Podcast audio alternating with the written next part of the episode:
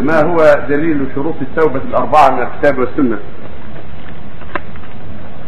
هذه أدلتها كثيرة. في الحديث الصحيح أن أن التوبة الندم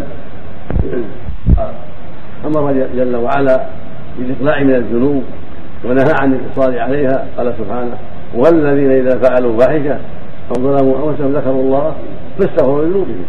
ومن يغفر الذنوب إن الله ولم يصروا على ما فعلوا وهم يعلمون. فذكر في التوبة عدم الإصرار.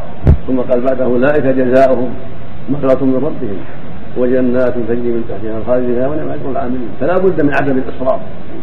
الإصرار شرط في صحة التوبة. ومن أصر ما تاب وإنما قال باللسان دعاء. قد يقبل وقد لا يقبل. وإنما التوبة الصادقة أن تكون عن إقلاع وعن ندم وعن عزم صادق ألا يعود فيها.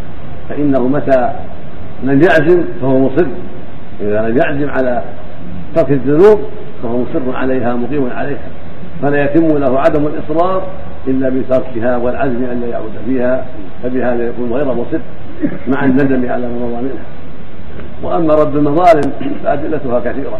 وقد سمعتم الحديث في المحاضرة يقول النبي صلى الله عليه وسلم في الحديث الصحيح إن النبي عليه الصلاة والسلام قال من كان عنده لأخيه مظلمة فليتحدثه اليوم قبل أن يكن دينار ولا درهم.